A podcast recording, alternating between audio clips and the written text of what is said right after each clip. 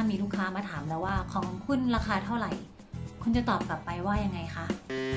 คุณกด follow แล้วกด like page เพื่อไม่ให้พลาดความรู้ดีๆก่อนใครนะคะ แล้วก็แชร์โพสต์นี้ออกไปเผื่อจะมีประโยชน์ต่อคนอื่นๆด้วยนะคะ สวัสดีค่ะจิดาพาเซเลสตานะคะยินดีต้อนรับทุกคนสู่ B2B Top Sales เช่นเคยนะคะ วันนี้ไม่ได้มาร้องเพลงนะคะ เห็นกีตาร์ข้างหลังเนาะวันนี้จะมาแชร์เทคนิคที่ทุกคนเอาไปใช้ได้ทันทีนะคะ ในกรณีที่ถ้ามีลูกค้ามาถามแล้วว่าของคุณราคาเท่าไหร่ คุณจะตอบกลับไปว่ายังไงคะ ลูกค้าถามว่าราคาเท่าไหร่เนี่ยมันไม่ได้ผิดอะไรหรอกค่ะ แต่ว่าถามแล้วเราบอกไปโดยที่ลูกค้ายังไม่ได้รับรู้ถึงคุณค่าหรือว่าเรายังไม่ได้ทราบถึงปัญหาที่แท้จริง หรือความต้องการที่แท้จริงของเขาเนี่ยมันก็อาจจะเป็นไปได้ค่ะว่าลูกค้าตอบโอเคตกลง แต่มันก็เป็นไปได้มากที่ลูกค้าจะมีข้อโต้แย้งต่างๆ นานามากมาย สาเหตุก็มาจากเขายังไม่ได้ทราบว่า ความต้องการที่แท้จริงของเขาคืออะไร หรือเขายังไม่ทราบว่าของเราเนี่ยมันมีคุณค่ายังไงกับเขาใช่ไหมคะ เพราะฉะนั้นถ้าลูกค้าถามคำถามเราตั้งแต่ช่วงต้นๆ ที่เรานำเสนอเลยเนี่ยห้าหกนาทีแรกเราก็ถามว่าโอเคไม่ต้องพูดแล้ว ของคุณราคาเท่าไหร่บอกมาเลย อันนี้ก็เป็นไปได้ว่าเขาไม่ได้อยากทราบฟีเจอร์เบนฟิตอะไรของเราแล้วใช่ไหมคะเขาอยากจะรู้เลยว่ามันราคาเท่าไหร่ สิ่งที่เราต้องทำถ้าลูกค้าถามมาในช่วงต้นๆ แบบนี้ก็คือ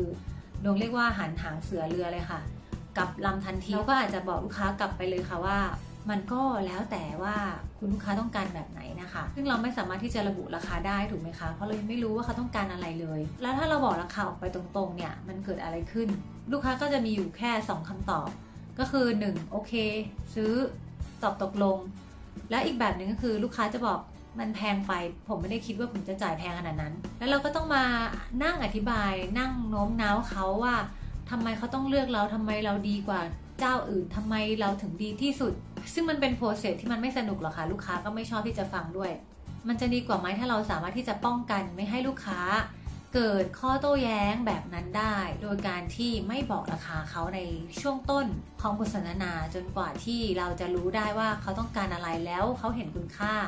ของของของเราจริง ๆ ในกรณีที่ลูกค้าถามคำถามในช่วงกลางๆของการเสนอและ แล้วเราก็ไม่สามารถที่จะหันหางเสือเรือไปไหนได้แล้ว เพราะว่าลูกค้าขยันทยอว่าอยากจะรู้จริง ๆ แต่เรามองว่ามันยังไม่ใช่เวลาที่จะปิดการขาย ที่การที่เราจะทำได้ก็คือ เราบอกลูกค้าไปเป็นช่วงราคาค่ะ ว่าของของเราเนี่ยอยู่ที่แสนหนึ่งถึงห้าแสนขึ้นอยู่กับความต้องการของลูกค้า เช่นกัน เพราะฉะนั้นก็ขออนุญาตลูกค้าในการคุยต่อ แล้วก็ถามคำถามต่อเพื่อจะได้ให้รู้ถึงความต้องการที่แท้จริง แล้วก็ออกแบบในสิ่งที่เหมาะกับสมกับลูกค้าจริง ๆ นั่นเองนะคะ จะไม่บอกราคาจนกว่าเราจะรู้สึกว่ามันเป็นช่วงที่เราจะสามารถที่จะปิดการขายได้แล้ว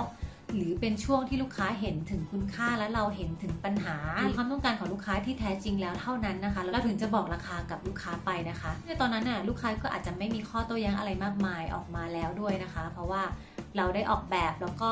วิเคราะห์ให้ตรงตามที่เขาต้องการจริง ๆ แล้วราคานั้นก็สมเหตุสมผลตามความต้องการของเขานั่นเองนะคะหวังว่าเทคนิคนี้เนี่ยจะทำให้ยอดขายของคุณเนี่ยเติบโตขึ้นแล้วก็ปิดการขายได้มากขึ้นนะแล้วพบกันใหม่ EP หน้านะคะ ลองเอาไปฝึกใช้ดูนะคะ สวัสดีค่ะ